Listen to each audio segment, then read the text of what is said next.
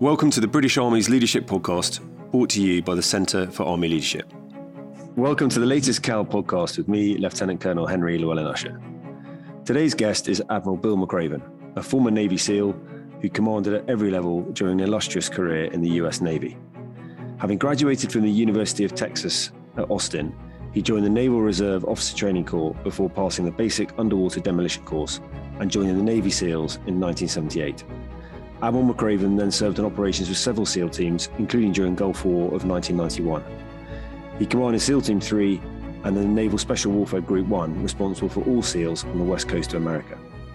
From 2006 to 2008, he was commander of Special Operations Command Europe, and then served as the 9th commander of the United States Special Operations Command from 2011 to 2014, in which time he oversaw Operation Neptune Spear, the successful mission mounted against Osama bin Laden. Admiral McRaven's time on the staff was spent with a focus on interagency coordination and counterterrorism operations. Retiring from the Navy in 2014, he was the Chancellor of the University of Texas System from 2015 to 2018. He's the author of 4 books, one of which was derived from his master's thesis titled The Theory of Special Operations. So, Admiral, welcome to the British Army Leadership Podcast. It's wonderful to have you as our guest, and very kind of you to join us from Texas. Yeah, it's great to be here. Thanks. Brilliant. So, if I may start, obviously the purpose of the podcast is understanding, leadership and trying to see where people have learnt or indeed can learn. And perhaps if we start and I ask you, what does leadership mean to you? Yeah, I think in the simplest sense, leadership is getting a job done with the people and the resources you have, but at the same time, making sure that you maintain or increase the reputation and the integrity of your organization. And sometimes that last part gets lost in translation because people are so set on getting the job done that they forget how important integrity and the honor and this kind of sense of nobility of your organization is. So, we see it happen in the United States all the time that, somebody is striving to win a national championship and in a particular sport. And as a result of that, though, they cut corners and they do bad things, or they're out to win, Olympic gold, or they're out to build a business. But they forget that in trying to accomplish the mission, you cannot in any way undermine the reputation of the institution. And by the reputation, I mean the honorable reputation of the institution. So I think that's leadership in the simplest form, at least in my mind. Having the people and the resources, getting the job done while you're maintaining the reputation of the institution. And do you think that leaders specifically, so the individual, do you think a leader is born or made? Yeah, so here's what I'd offer is, having watched this for decades, you can obviously train people to be good leaders. I mean, you do it, we do it all the time in the military. You take young men and women, kind of off the farm or out of the city, and you give them some leadership training, you give them some responsibility, you explain good order and discipline to them, you hold them accountable, you teach them the basics of leadership, and they can be good leaders. But I would offer that the great leaders are born, that you see it in the great men and women, the great leaders that are men and women. They have this, something baked into their DNA, this emotional quotient that allows them to sense the room, to understand how to motivate people, how to inspire people. And that's not something I think you can teach someone. The great leaders have a connection with the men and women that work for them that is, again, just sometimes that's not something you can put up on a whiteboard and teach people. I think the great leaders are born, but you can absolutely, train and educate and teach and make people good leaders. Yeah, so develop the science behind who we are and how we improve. Yeah. So when you've had an incredibly stellar career within the United States Navy and obviously specifically the SEAL teams. But if we go back to maybe an earlier time before you joined the Navy, how much of an influence were your parents on you that set you up? You talk about it often in public, but also in your book, and especially your father. How much of an influence were they? Yeah, well, I was very fortunate to have 2 great parents, and they were, as we say in the United States, they were part of this kind of greatest generation. My father was born essentially right about World War I time. His father had been in the military, had been an Army doctor. And of course, they go through the Great Depression. All the men go off to World War II. And when they came back to the United States, they really kind of built the modern United States that we see today. So this was a remarkable generation. But my mother was a school teacher from East Texas. And I would say, even though they were from different parts of the country, they had the same kind of values, the core values that, you know, we hope today that our parents or guardians or teachers or coaches teach us. And, you know, my parents were very, very big into working hard. I mean, my mom made sure I never had a spare moment during summertime. I worked hard. She expected me to always be honest and upright. My dad made sure that I treated everyone with respect. And this was at a time, again, in the 60s here, you know, in the United States, we were going through a lot of racial turmoil. And I will tell you, my father, having been raised in the military and raised a little bit in the North, he made sure I understood that, you know, you never measured a person by the color of their skin or their gender or their ethnicity, that, you know, you measured people by, you know, how well, you know, they were as people. And he made sure I understood that at a young age. And so when I came into the military, you know, I like to think I brought those qualities that my parents taught me with me. And of course, my father was a World War II fighter pilot, flew with the 309th Fighter Pursuit Group out of the 8th Air Force in the UK. He always, in fact, he flew British Spitfires, because when the Americans got over to the UK, we didn't have a plane that could take on the Messerschmitt. So the Brits loaned the Americans the Spit, and they painted the stars and bars on them. And Dad flew that for 2 years in combat, crossing the Channel, and then down in North Africa and Sicily and Salerno. He had a very, very soft spot in his heart for the UK and his time in England. He sounds like, obviously, like all our fathers are fundamental parts of our upbringing, but a man of honor, but also a man of great integrity. You talk about an interesting period in your early childhood where, you know, you only ever lied to your father once. Yeah. And I wonder whether you can, you know, perhaps explain that situation, but also more importantly, how did that shape you as you then went on and upwards and onwards and, you know, perhaps became a father yourself, or certainly as a serving officer? Yeah, so I was about 11 years old, and we were living on base housing outside Lackland Air Force Base in San Antonio. And this was 1966, 1967. And outside the base was a very large, huge ammunition storage depot. And when I mean huge, there were you know, miles of what we referred to as gravel girdies, which were the tops of the ammunition storage depots. And during the war, they had actually had some nuclear weapons stored there. During the Vietnam War, they used this as a storage. So it was a massive area. And as a young boy, you know, this was in the age of James Bond, and I was a big spy fan. And so we decided, me and a couple of my buddies decided, that we would scale over the three fences. There were three very strong barbed wire fences that protected the ammunition storage depot. So to make a long story short, you know, we came up with this mission, and we made our way down through the dry gully that was paralleled the fence. We got to the fence, and my buddies decided that they weren't going to scale the fence with me. But as we were scaling, we had all brought our little kind of toy weapons with us. One of my buddies had a Red Ryder BB gun, which was the only real weapon that fired anything. I had a Roy Rogers pearl-handled pistol. But anyway, as we get to the fence line, my other buddies kind of chicken out. They decide this is a really bad idea. I should have figured it was a bad idea, but I scale over the first fence, and as I'm getting over the second fence, all of a sudden all hell breaks loose. Alarms are going off.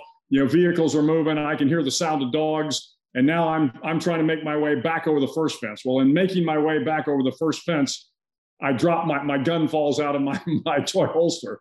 Well, we get back down into the dry gully, and we kind of, you know, commando crawl our way back to safety, as you will. And that was on a Saturday. And I heard, you know, we didn't hear anything about it after that. Sirens died down. Well, nothing happens. We go back home that night and don't hear anything. Sunday comes, nothing. Well, Monday, my father comes home from work, and he was the number 3 guy. He was an Air Force colonel at the time. He was the operations officer for all of Lackland Air Force Base. And he comes home that night, and he calls me into the living room, and he says, Bill, I got a report today that a couple of kids tried to break into the ammunition storage depot. And he paused for a second. And of course, now I'm sweating. He says, well, do you know anything about that? And as I said in the book, it's the first and last time I ever lied to my father. And I said, no, sir. And he said, okay. Didn't say anything. And So it's about time for me to go to bed. So I go in, I take my shower, you know, I go and I hop in my bed, and there on my nightstand is my Roy Rogers pearl handle pistol. So my dad had known all along that it was me, and never once in the ensuing, 60 years or so before he died, did he ever mention that. And it hovered over me for decades. But I think to your point, kind of the moral of the story here was, if you lie, sooner or later, you're going to get caught. Yeah. And I realized that at that point in time, it was a bit of an epiphany for me. You know, I thought I had kind of gotten away. I thought everything was clear. It's never clear. You know, if you lie, if you're dishonorable, if you cheat, sooner or later, you're going to get caught. I'm glad I learned that lesson at an early age. We all learn little lessons, don't we, through childhood and all the way through. You talk about, in that story, just to maybe expand that a little bit, you talk about one of the boys, I think it was John, you talk about him being the follower, right. And that all good teams need a follower, or words to that effect. What is the importance of followership and leadership in your time in the military? You know, I would offer, followership, maybe as important as leadership. And because all of us, that are part of an organization, you're all following somebody. And I don't care whether you're a four-star admiral, you're going to follow somebody. In this case, the President of the United States or the Secretary of Defense or the chairman. Everybody has somebody they have to follow. Mm. And in the organizations that work, I tell the young officers and the senior enlisted that are there, you need to be a good follower. You need to make sure that, when the commanding officer, has a conversation or gives you a direction, if you don't agree with it, take the opportunity to kind of voice your concerns in a professional manner. But you can't go back to the team room and roll your eyes and tell everybody how screwed up this guy is. That's not good followership. And that doesn't create the teamwork that you need to create within any organization. So being a good follower doesn't mean, saluting smartly every time and saying, aye, aye, sir, and three bags full. Being a good follower, in fact, does mean challenging some of the assertions. It does mean making sure your voice is heard, I think. But when the final decision is made, then you do have to salute smartly and move out, certainly within the military context. And when that decision is finally made, after the pros and cons of the options have been weighed, then that's when you really need to say, okay, let's all get on board. Let's support the leader. And that followership is, kind of seems to be getting, more and more challenging to find in organizations. People feel like they have the opportunity to snipe at the commander or the leader throughout the entire course of an event. And I would say, look, you handle this professionally, you make your concerns known, but once everything is weighed and the decisions are made, you have to kind of support the decision as though it were your own. Mm-hmm. And if you do that, then frankly, you find the organizations do well. The other thing I used to tell junior officers, because frankly, it happened with me, junior officers tend to get this sense of, righteousness. I said, look, you're going to find, and when I was in the SEAL teams early on, we had a lot of these old guys, old meaning they were probably in their 40s, but they were Vietnam vets. And by that time, maybe they'd put on a little weight, maybe they'd lost a little hair, maybe their wife wasn't as good looking as she was 20 years ago. And, as junior officers, we'd get off the side and we'd kind of make fun of their, the fact that they were a little paunchy, and maybe their wife wasn't as good looking as she could have been, and maybe they were losing their hair. And so I've always counseled junior officers, be careful about being overly righteous. You someday will be in that position, and you will find that those men or those women that were leading you, one, they're not as stupid as you thought they were. They have a lot of other pressures that are driving their decisions. So be careful about having this kind of junior officer attitude about the boss. And when I was always coming into command, I always made the assumption that the guy before me was not an idiot.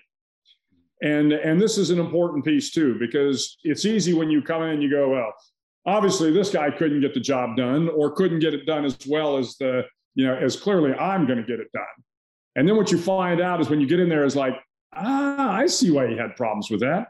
I see why he didn't do that. So never make the mistake of thinking the person before you was not as smart as you are, because they may be as smart or smarter, which in my case, they were always smarter than I was. You're absolutely right. Be humble about what and who you're taking over, I think is important. Yeah. You talked about... If you're not humble, you're going to pay the price, I guarantee you. Absolutely. You talked about challenge culture. And it's really interesting.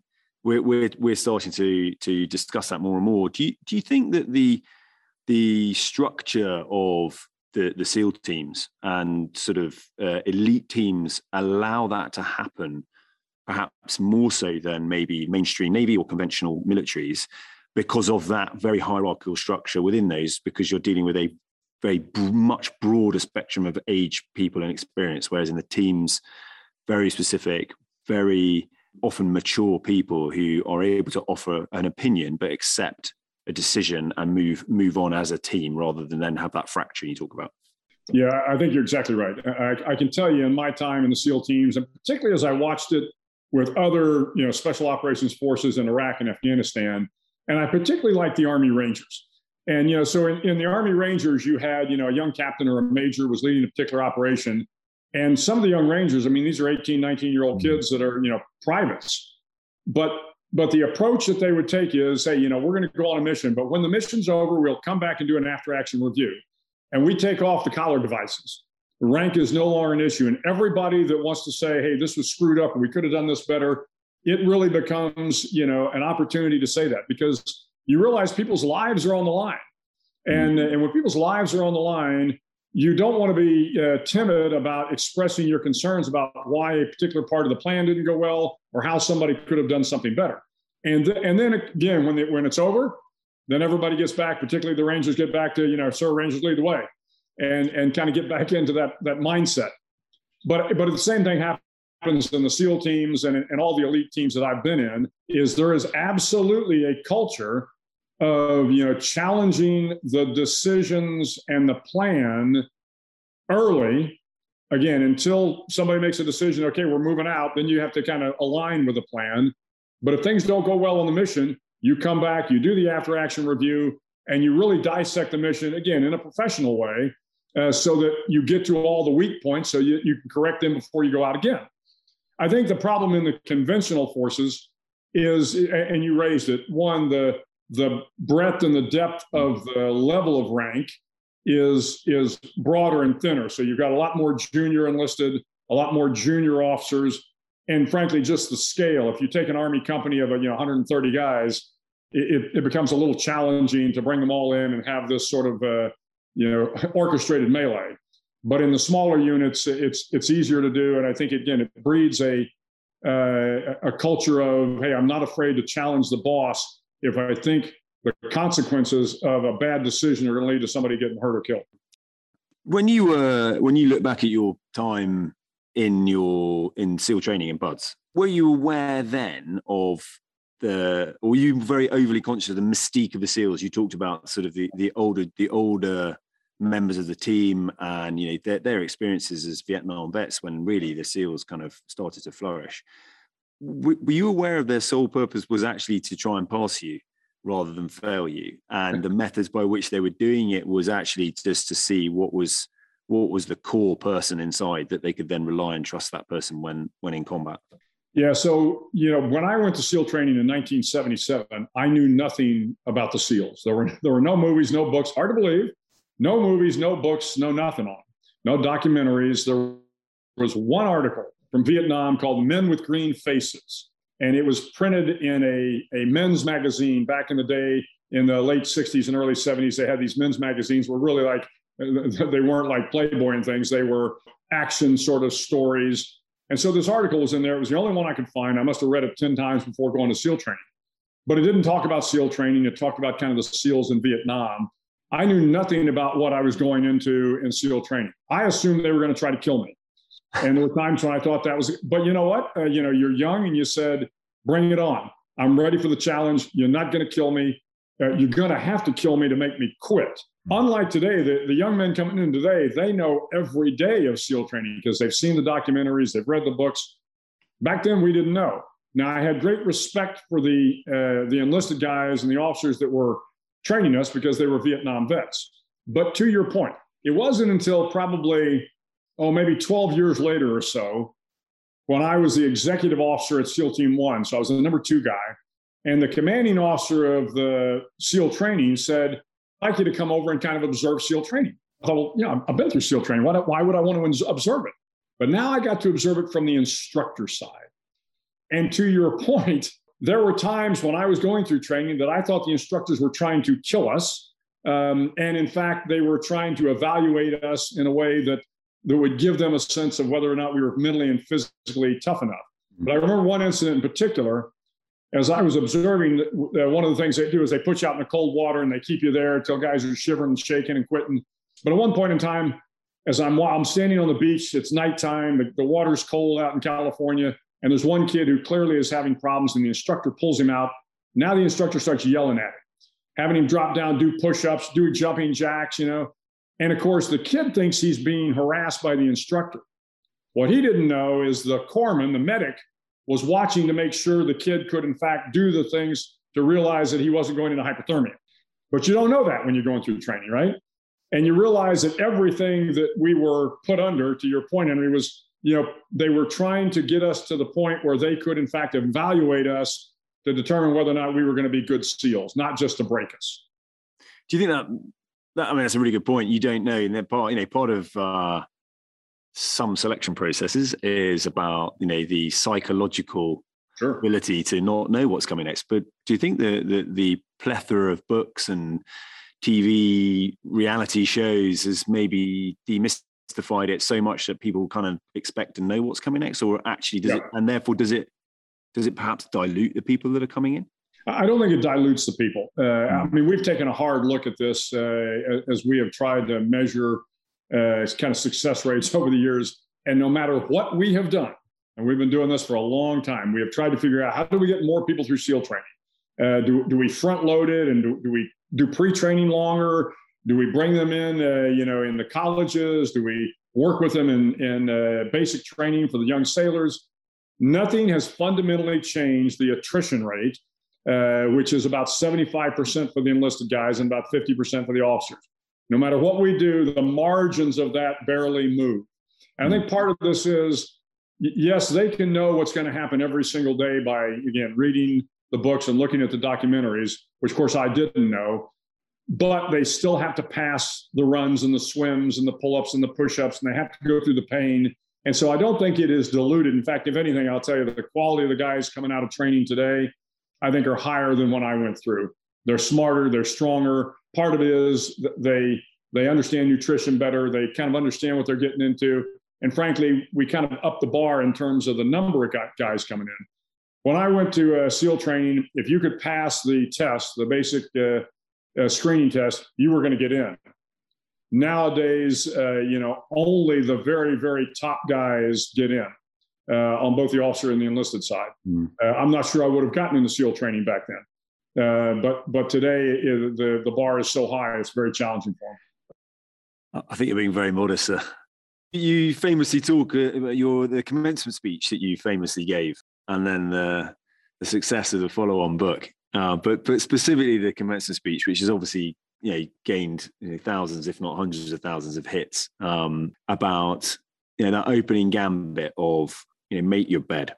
And I think that's so true, even though my children completely ignore that. But do you remember living by that rule or that practice when you were a junior officer, or is that just something that you realized as you came through your career?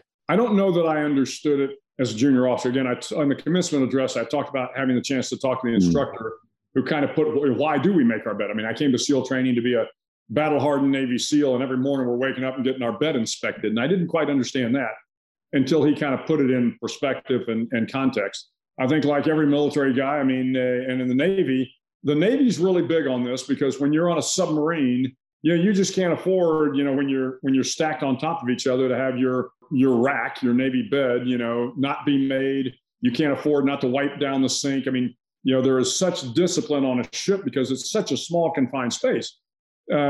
So I do think the Navy culture, obviously inculcated into the SEALs, was part and parcel to why we felt this was so important. Because when you go on a ship or a submarine, or of course shore duty or anywhere else, making your bed is an important part of, you know, the good order and discipline that they expect out of their sailors in the Navy, and the cleanliness of the spaces, which is critical on a small Navy ship.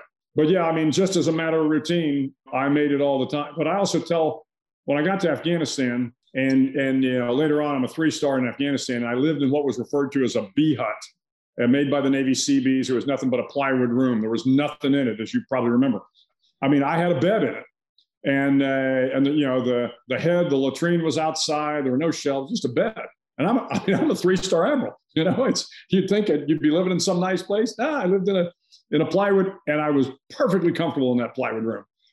But you also knew that every morning you got up, I went to the gym, did my work, I came back, made the bed, because when I left that plywood room and you go into the combat zone, or whether it's Afghanistan or Iraq, a lot of chaotic things happen. You know, you lose soldiers in combat, civilians are inadvertently killed, some general, some admiral, some president is yelling at you about something outside the room, could be challenging. And of course, your days are long. You know, our days are normally about 20 hours long, and sometimes you went multiple days before getting back.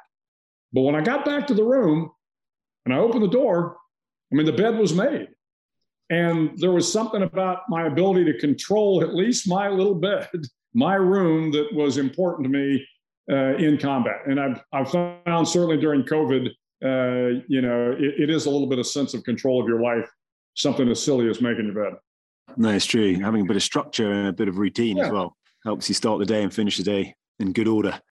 So when you go through your career and then you take command, you very openly talk about having command effectively taken away from you or being moved. How did that experience impact on you? And how did you motivate yourself to then immediately pick up and run with the next command that was given to you? Yeah, well, so to your point, so when I was a young lieutenant, about 26 years old, I was assigned to an elite East Coast SEAL team. We'll leave it at that. And after about a year there, I got fired. You know, it's never good to get fired. It's never good to get fired in the Navy. And it's really bad to get fired in the SEAL teams, because everybody knows you and everybody knows you've been fired. And I remember the day I was kind of relieved of my command, you know, guys would come up to me and they'd kind of pat you on the back and they'd say, "Hey, Bill, don't worry about it. It'll all be okay. You know, you're a good officer, et cetera, et cetera." But I knew what they were thinking. I mean, they were thinking, are you good enough to lead me in combat? Are you good enough to be one of my officers? I went home that night and I thought, you know, I think my career is over. You know, when you are relieved of a command position, it was a squadron, as we call them today. When you're relieved of your squadron, that's not a good thing. And I went home and I sat down with my wife and I said, "Look, I'm not sure where we go from here." And, you know, she, marrying a good woman is a good start, but she looked me in the eye and she said, "Look, you've never quit at anything in your life. Don't start now." And that advice kind of helped me through the tough times, you know, and it is tough. Fortunately, I had a senior officer that still had a lot of faith and confidence in me. As soon as I was fired from one SEAL team, I got picked up at another SEAL team. He gave me a SEAL platoon. I immediately went on deployment. That deployment went well, and I never looked back. And part of this is all of you, you know, who have been, you know, in the Special Operations Forces, who have frankly been in any part of the service, in the Army, anywhere. You're going to have tough days. And the reason people have signed up to do this job is because they're tough, because they want to be successful, because, you know, they're not quitters. And I don't care whether it's special forces or whether it's infantry or artillery or armor. People come in because they want to be the best, and they're not quitters. I figured, look, I may not have a career, but I'll be damned, the last thing I'm going to do is quit. And if I end up being a terminal lieutenant because I was fired, so be it, but I'm not quitting. And that kind of drove me for quite a while. I mean, that was an important part of, I think, who I was and what gave me the inspiration to kind of keep moving. And then after a while, it just, success built upon success. And I guess I never looked back after that. Do you think that sort of don't quit mentality, and we're talking about outside of the military perhaps now, society is definitely changing. But in the traditional values in the military of sort of stoicism, and especially some units, the mystique that surrounds them, do you think that there should be greater focus on that? Or do you think we need to focus on being comfortable with perhaps failing, or what a success that you wanted to have, and persevering? Or do you think there's that ability now that's starting to be eroded? Yeah, I don't think it's starting to be eroded. I mean, I've actually got great faith and confidence in the younger generation. I've told folks before, I'm the biggest fan of the millennials and the Gen Z that you'll ever meet. And people are always surprised by that, because at least in the United States, you know, this characterization of the millennials as these kind of pampered, entitled little snowflakes. Then I'm always saying, well, I'm quick to point out that you've never seen them in a firefight in Afghanistan, or you've never seen them going to school at the University of Texas trying to make a better life for themselves. I don't have concerns about the youth of America being too soft, and I can't speak to the UK, but I will speak to the Americans I've worked with. But of course, some of the great SAS troopers I've spent time with, the same generation, the same sort of cut from that cloth. I don't worry about the resilience. Now, everybody's going to fail. That's just part of life. You're going to have to learn to deal with failure. And I think the good leaders understand that, look, we're going to make mistakes, we're going to fail. But as a good leader, you can't be afraid to make the next tough decision because the last one didn't go well. You've got to learn from the last one. But the men and women that work for you, if you're their leader, they expect you to make the next tough decision. They expect you to continue to lead them. If you become, too timid to lead because you've stumbled before, you're probably not the right person to lead. So yes, you're going to fail. Yes, you need to learn from the failure. But I think the quitting piece is, it's not separate and distinct. The fact of the matter is when times get really tough, you just can't quit. That's not what the men and women expect of you. I remember one point in time, I had a retired chief of naval operations who had come to the Naval Postgraduate School when I was a Navy commander and I was a student there. At this point in time in his life, he was kind of a little bit heavy-set, elderly guy, but he had been through a very tumultuous time in the Navy, in the U.S. Navy, when we had Tailhook and we had all sorts of bad things happening. And so I was having lunch with him, and at one point in time, this kind of question came up, and he kind of looked at me a little quizzically, and he said, "Look, I was in charge." He said, "When bad things happen, you can't just quit. Your job as a leader is to fix the problems, not to run away from them. The men and women that work for you expect you to fix the problems. And yes, they may blame you for them, and maybe rightfully so. But at the end of the day, leaders fix problems. They don't run from them." And I think that's a little bit of the no-quit mentality as well. You're talking about sort of degrees of responsibility, owning good or bad, and then writing perhaps bad if it hasn't worked the way you wanted it to work. Sometimes it doesn't. Talking about winning, I think it's a really interesting area to look at because we always talk about going out to win or succeeding, and you rightly touched on learning from failure. We recently interviewed a lady, Dr. Kath Bishop, who is a British Olympic rower but also a diplomat, and she's written a book recently, and she talks about this societal obsession almost with winning. Can you perhaps give a perspective on the dichotomy between winning at all costs but then taking away something that then perhaps if you haven't won, whatever winning might be, benefiting the greater good so you succeed and improve as you go forward? Wow, that's a tough one. I think all of us as military men and women, we want to win. I think we have to kind of define to some degree, what winning is. And kind of back to the very first question you had, part of this is I see some people that will win at all costs, as you said. And as I mentioned, when you asked me, what's my definition of leadership? It's getting the mission accomplished with the men and women and the resources you have. But that second part is crucial. That second part about maintaining the honor and the integrity of the institution. And so if winning at all costs means undermining the values of the institution, then you're not the right leader.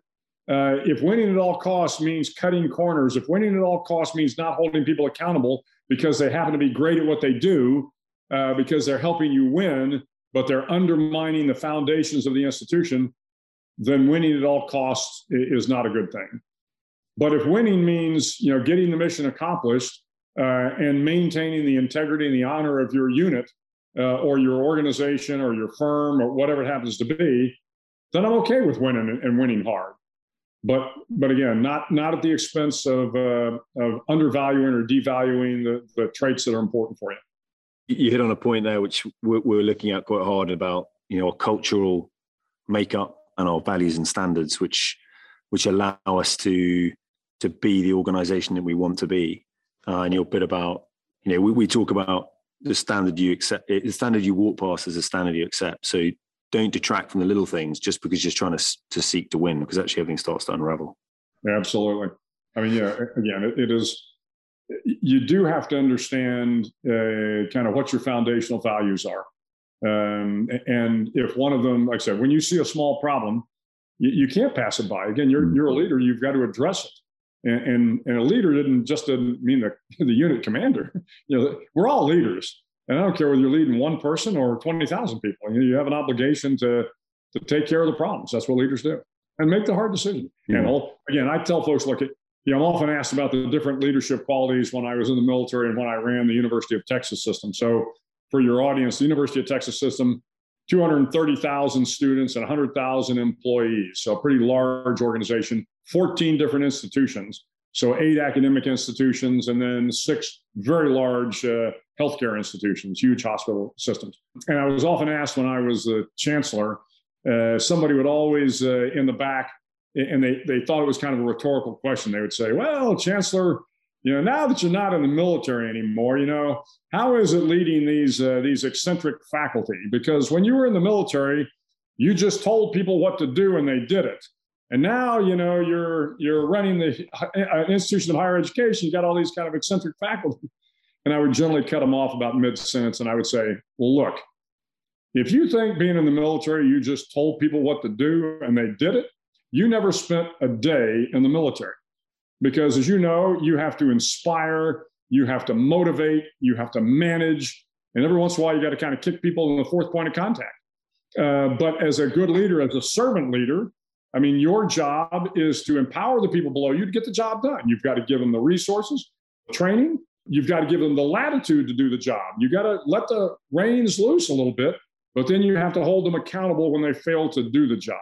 And let me tell you, that leadership will apply whether you're in the military or running a university system or running a large corporation. And it goes back to your bit at the start when you said it's inspiring people and making them realize that perhaps they can do things they don't believe or feel they can achieve. Yeah, one quick SEAL training example. We've got an obstacle course, as all military units do. And one of these obstacles, of course, was a very high wall, and you had to kind of jump up and climb over the high wall. And I remember at one point in time, one of the weaker guys in our class always struggled with this. And he'd get about three-quarters of the way through the obstacle course, and he'd come to this high wall. And, we would all be cheering him on and everything. And it looked like he was never going to clear the high wall. And I remember at one point in time, one of the crusty old Vietnam vet instructors came up to him, got right in his ear, yelled at him, screamed at him, told him he was going to be dropped if he didn't. And all of a sudden, he just scampered up that wall and over it. And he never had a problem with it again. So sometimes inspiring, we were on the side going, come on, come on. And then sometimes inspiring is getting on their ass and making sure they understand if they don't get this done, there's going to be a price to pay. And he scaled that wall, and he never had a problem with the wall again. I'm sure there's a moral to that story. When you reflect back on your career, command appointments versus staff appointments, but there might be some correlation, but specifically command appointments, how did you manage, as a commander who's giving a set of orders, how did you manage your own fear for the men on the mission that you've just directed, knowing what the consequences might be, but without allowing them to see what your concerns were and therefore to retain confidence in your decision-making? Yeah, I was really fortunate. By the time 9/11 happens, I've been in the military for 26 years. I've been a SEAL for 26 years. I make Admiral in 2003. And soon thereafter, head off to Iraq, and then spent most of the next 10 years, 6 years in and out of Iraq and Afghanistan in particular. By the fact that I had spent 26 years before all of a sudden 9/11 happens, I'd seen a lot in my career. I had a really good understanding for what the guys could do and what they couldn't do. I understood the risks. I had the experience. Now, most of it was only training experience, short of Desert Shield and Desert Storm, but it was still experience. Then all of a sudden I get to 9/11. And I realized what the guys were capable of doing. And I also realized that at times when, you're looking on the video, the Predator, the Reaper screen, and you're seeing guys in a firefight, you're concerned about them, but you also know that you have trained them well and they will do the best they can, and you're providing all the support you can. But, was I concerned? Of course. You're always concerned anytime you send somebody out the door. One of the reasons I would go out on missions with the guys, a couple times a month, was to make sure that, one, I understood the dangers and the hardships they were going through. I wanted them to see that, one, I was prepared to share those hardships with them, but it also made me a better decision maker. Because when I'm sitting there in the Plywood Palace in Bagram, and I'm getting ready to tell guys to go on a particular mission. If I had been on a similar mission, I could visualize exactly what I'm asking them to do. I could visualize, how tired they were going to be. I could feel it. I could smell it. All those sorts of things because I had experienced it. And therefore, when I looked at a concept of operation, it wasn't something that was, just a piece of paper with a couple of bullet points on it. It was something I could feel, and it was tangible to me because I had done it with them. And so I think the experience is really crucial to not being overly concerned. But, at the end of the day, the enemy gets a vote. And unfortunately, we lost a lot of guys in combat. You carry that burden with you for the rest of your life. You wish you could have done some things better. And you try to be satisfied with the fact that you did the best you could. And you hope that they would understand that.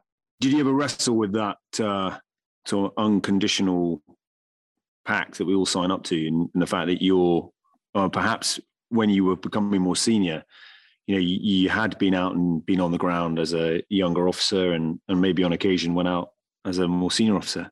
The issue of being back in the rear, so to speak, not all the way back in the rear, but certainly in the command node when you know that the teams are out on the ground, even though roughly what they're going to be through. How did you balance that kind of requirement to maintain that stoicism and pursue the mission to the end when actually that the outcome might not be favorable? Yeah, I think part of it is you have to understand your role in the mission.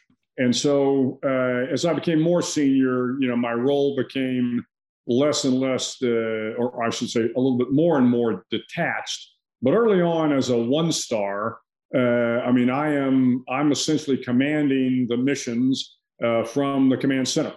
And I did so a few times as a three-star when I came back as the commander. But everybody has a role to play. And I think like an American football team. Somebody's got to coach. Somebody's got to be the head coach. Somebody's got to be the offensive line coach. Somebody's got to be the offensive coordinator. Somebody's got to be the quarterback. And so my understanding or my the way I kind of contextualize it, and I think the guys did as well, is okay.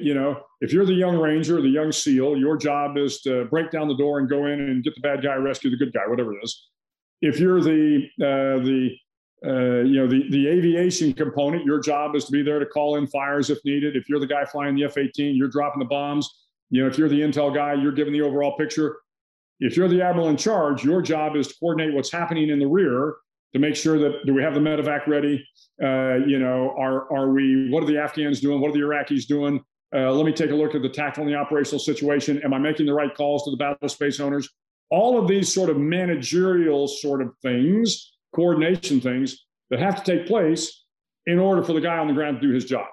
I was comfortable that my role, and when you're 55 years old, while it is enjoyable to get out with the guys, which I always had a great time going out on missions, it's not like I was really going to help them, but I do think they appreciated me being out, and again, kind of sharing the hardships. But they also understood that my job was in a lot of ways to kind of manage up, to lead up to my bosses, the CENTCOM commander, General Petraeus, General Dempsey, whoever it happened to be, the ISAF commander, General McChrystal, General Petraeus, so that was my role. I think they were comfortable in that role. And I was, at that point in time in my life, I was comfortable doing it. What advice would you give based on your extensive experience of that situation, dealing with layers of command, but also an enabling function as opposed to leading from the front? But in this age of increasingly capable technological support that we can call on, what advice would you give to both the military, but perhaps in industry and commerce as well, about not dialing right down into the what's happening at the front and actually just using the technology to enable what's happening rather than suddenly leaning in and actually taking control and command of the situation on the ground? Yeah, to your point, it would be very easy kind of call down to the young captain on the ground and say, hey, no, go left, don't go right. Yeah. And of course, everybody in the command center understood that was not our role. Now, I will tell you that there were one or two occasions when, as the three-star, I did that because they weren't looking at the bigger strategic picture. We had an occasion where we were taking some rounds from what we thought was a Pakistani Frontier Corps fortress.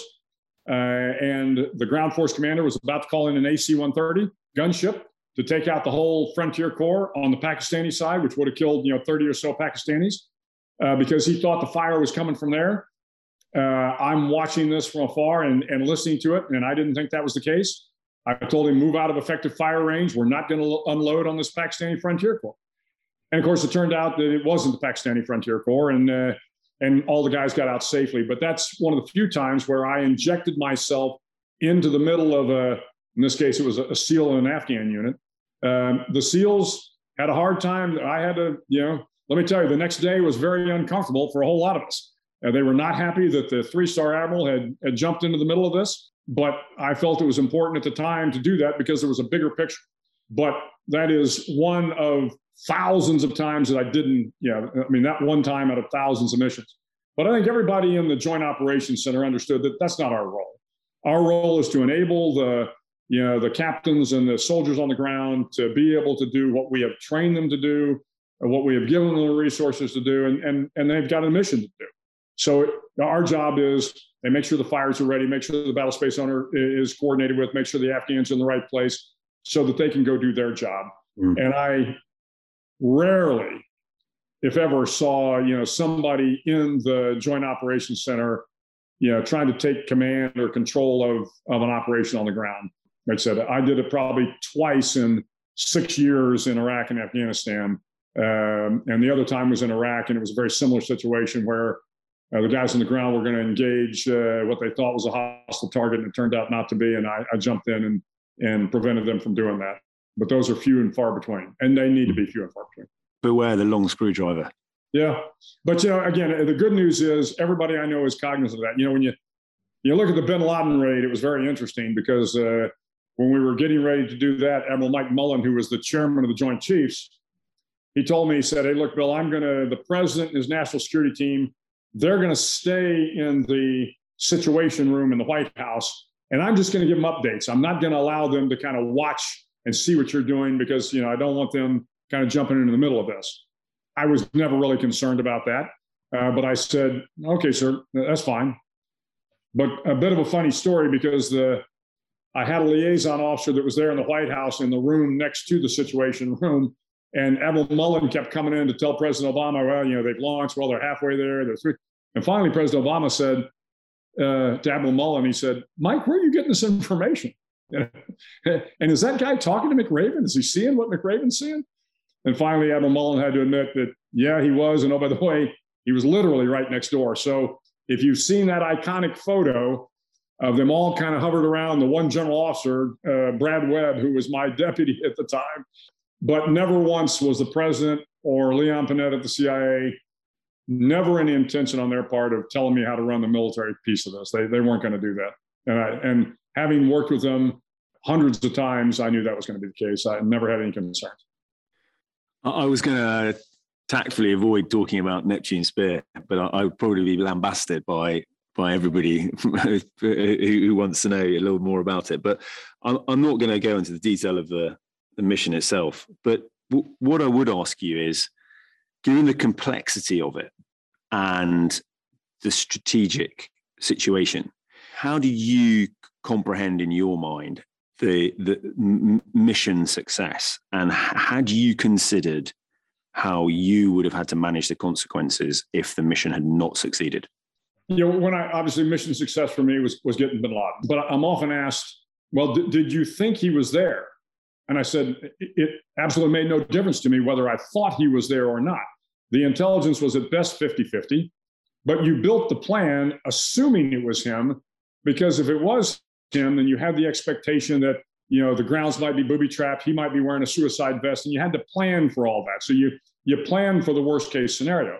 Tactically, this was not a particularly difficult mission. It was a long helicopter flight, 162 miles, but the compound was, a compound that the guys had been raiding all the time. Clearly, strategically, it had a lot of challenges. You're coming into a compound that was in a built-up urban area. It was 3 miles from the Pakistani West Point, 3 miles from a major infantry battalion, a mile from a major police station. And oh, by the way, the Pakistanis have nuclear weapons. So that always concerned us. My biggest concern was whether or not bin Laden had rigged the compound to blow up. We saw it a lot in Iraq and Afghanistan where the compound was wired, and you know, when American forces showed up, they'd crank it off, and a lot of our soldiers would get killed or injured. So that was my biggest concern.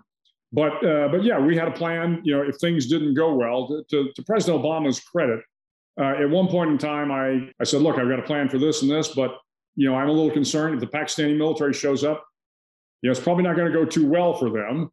And he looked at me and he said, Bill, I want you to build a plan to fight your way out. And that was great guidance. Not something I wanted to do because, you know, these were just Pakistani soldiers doing their job. And, you know, had something like this happen on American property, you know, we would have had, you know, American soldiers and police showing up, and you really didn't want to engage these guys. But the president made it clear that, you know, if we got in a firefight and if life or limb were at risk, then we were to bring in whatever it was going to require to get our soldiers out. And I had a package ready to do that. I had looked at everything, helicopters going down, the worst case scenario. So we had a plan for dealing with every worst case scenario. But I will tell you up front, when we built the execution checklist, there were decisions that I had to make. And we planned it so that I wasn't going to have to make this decision in the heat of battle. You know, the worst thing that can happen to you is all of a sudden, you know, you're three-quarters of the way there and you lose a helicopter or the Pakistanis have done it. So now what do you do? Well, that's not when you want to be thinking about the problem. You better have already thought about the problem. You better have already essentially kind of made the decision. And so I had a decision matrix. If this happens, this is what I'm going to do. And again, in my mind and in the planning, we had, you know, if we lose a helicopter, this is what I'm going to do. If the Pakistanis find out about us, this is what I'm going to do. If we have a mass casualty, this is what I'm going to do. I mean, we didn't leave anything kind of unplanned for. And then for me, it was just a matter of saying, okay, this has happened. This is now my decision. I tell the guys to go do this. So that's, yeah, we talked about this in a previous podcast about, for our audience that are non-military, about, you know, the planning process that one goes through and the estimate and the contingency plans that you have in place to ensure that you don't meet a dead end when something unexpected happens. But in the context of the mission, that specific mission, you know, elements of the teams are very humble about, you know, it was just another mission, perhaps varying degrees of complexity. What in your mind constituted success? Well, success was getting bin Laden and getting all the guys back safely. I mean, it was the manpower and the resources you have to accomplish the mission and, you know, protect the reputation of the institution. So I wanted to make sure the guys wanted to accomplish the mission. I wanted to make sure the guys got there and the resources got there. I was short one helicopter coming back, and that we, you know, we maintained the honor and the integrity of the institution. And by that, you know, we didn't want to inadvertently kill Pakistanis if we didn't need to. We wanted to be appropriate and honorable on target. You know, we didn't want to kill any women and children. I mean, even if they presented problems for us. Now, we did have a woman jumped in front of one of the shooters, but this was important to me as well. The guys needed to comport themselves in a way that was going to be appropriate so that when this mission was over, people would say, you know what, the SEALs did right by the country and by the world.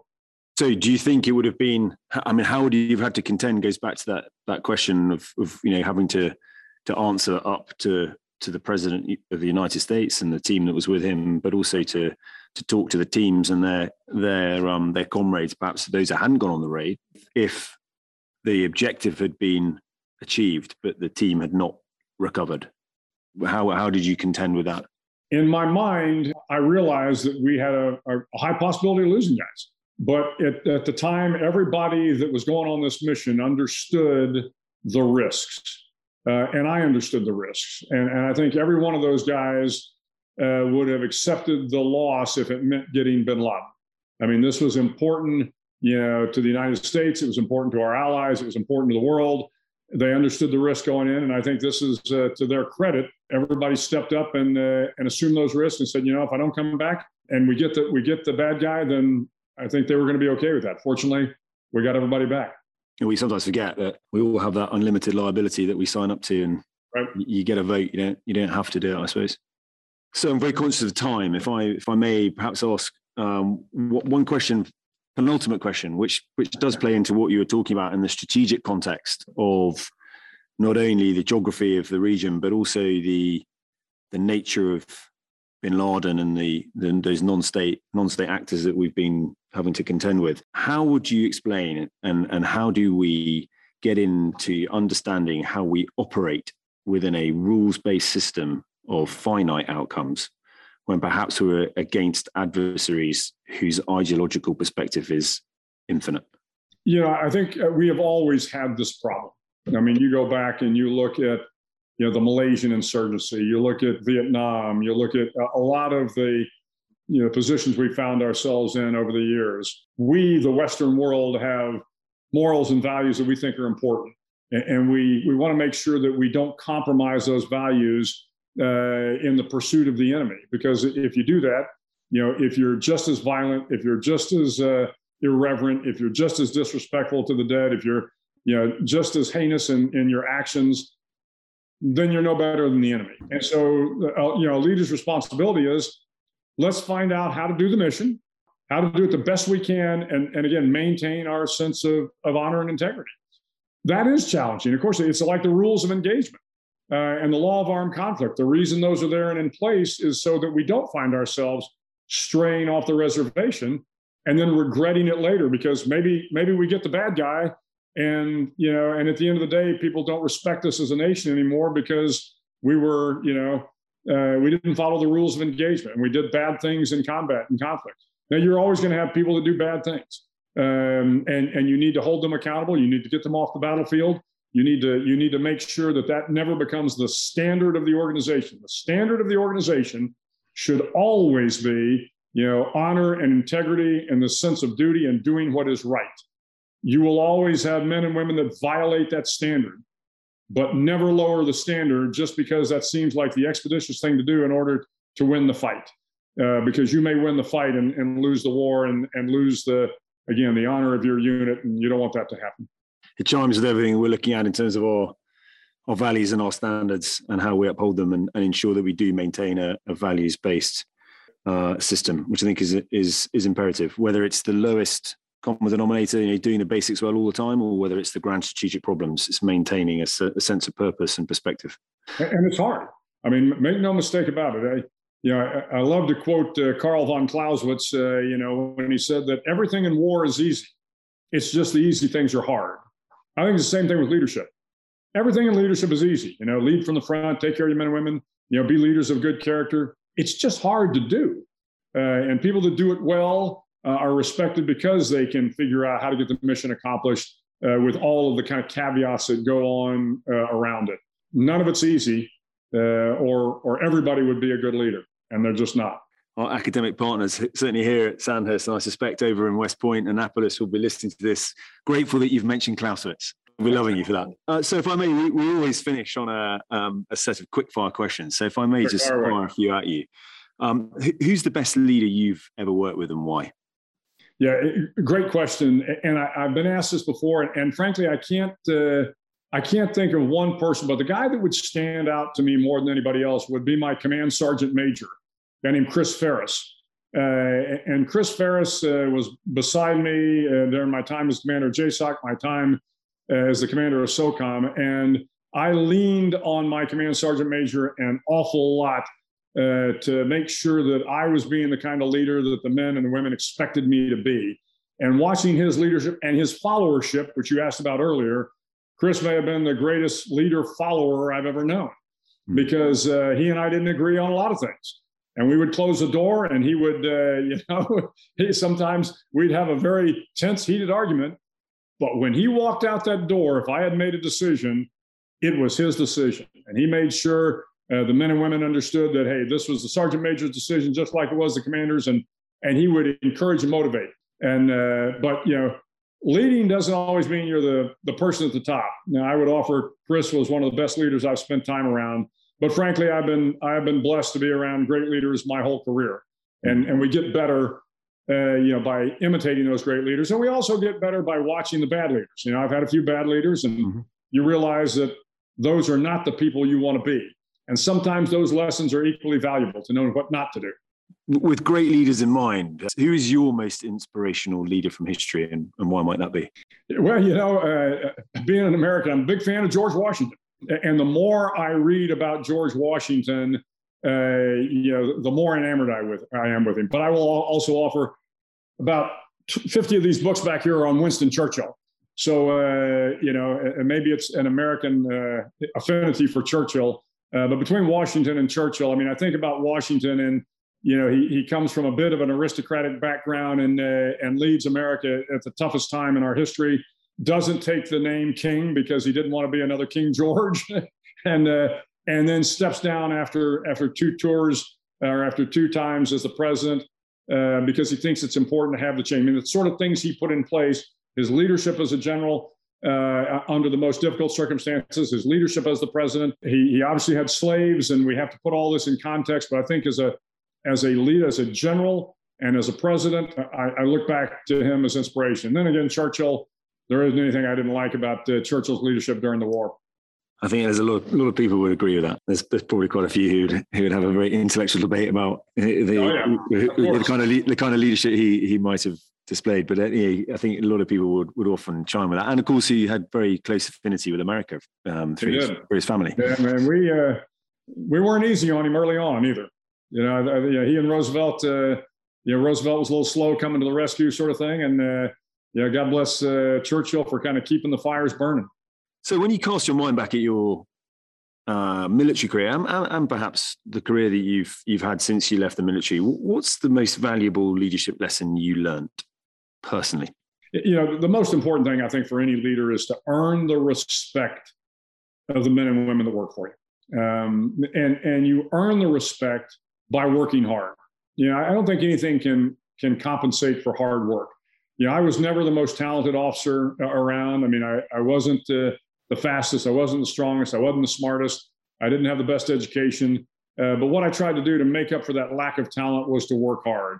You know, you show up early, you work hard during the day, you stay late, you listen to the experienced officers and senior enlisted, you learn from them, you be humble, you try to be a servant leader. And by that, it means, you know, it isn't about you. If it ever becomes about you, if it's about your ego, it's about your promotion, it's about your credit, you're probably not the right leader for the job.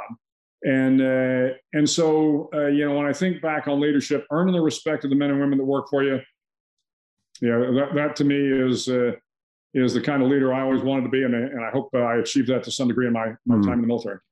What's the one piece of advice you'd give a young Bill as he turned up at Bud's in 1977? Well, you know, it's interesting because back in 1977, of course, we had no admirals. Nobody that joined the SEAL teams back then really had a career. You didn't join the SEALs to be a career naval officer. I was just fortunate to kind of ride the wave. But as I look back on my career, I would have said, stop worrying so much about things. You know, I worried about a lot of things that really, I think in the big scheme of things, were probably inconsequential. But the one thing I hope I did well was I tried to do the best job where I was.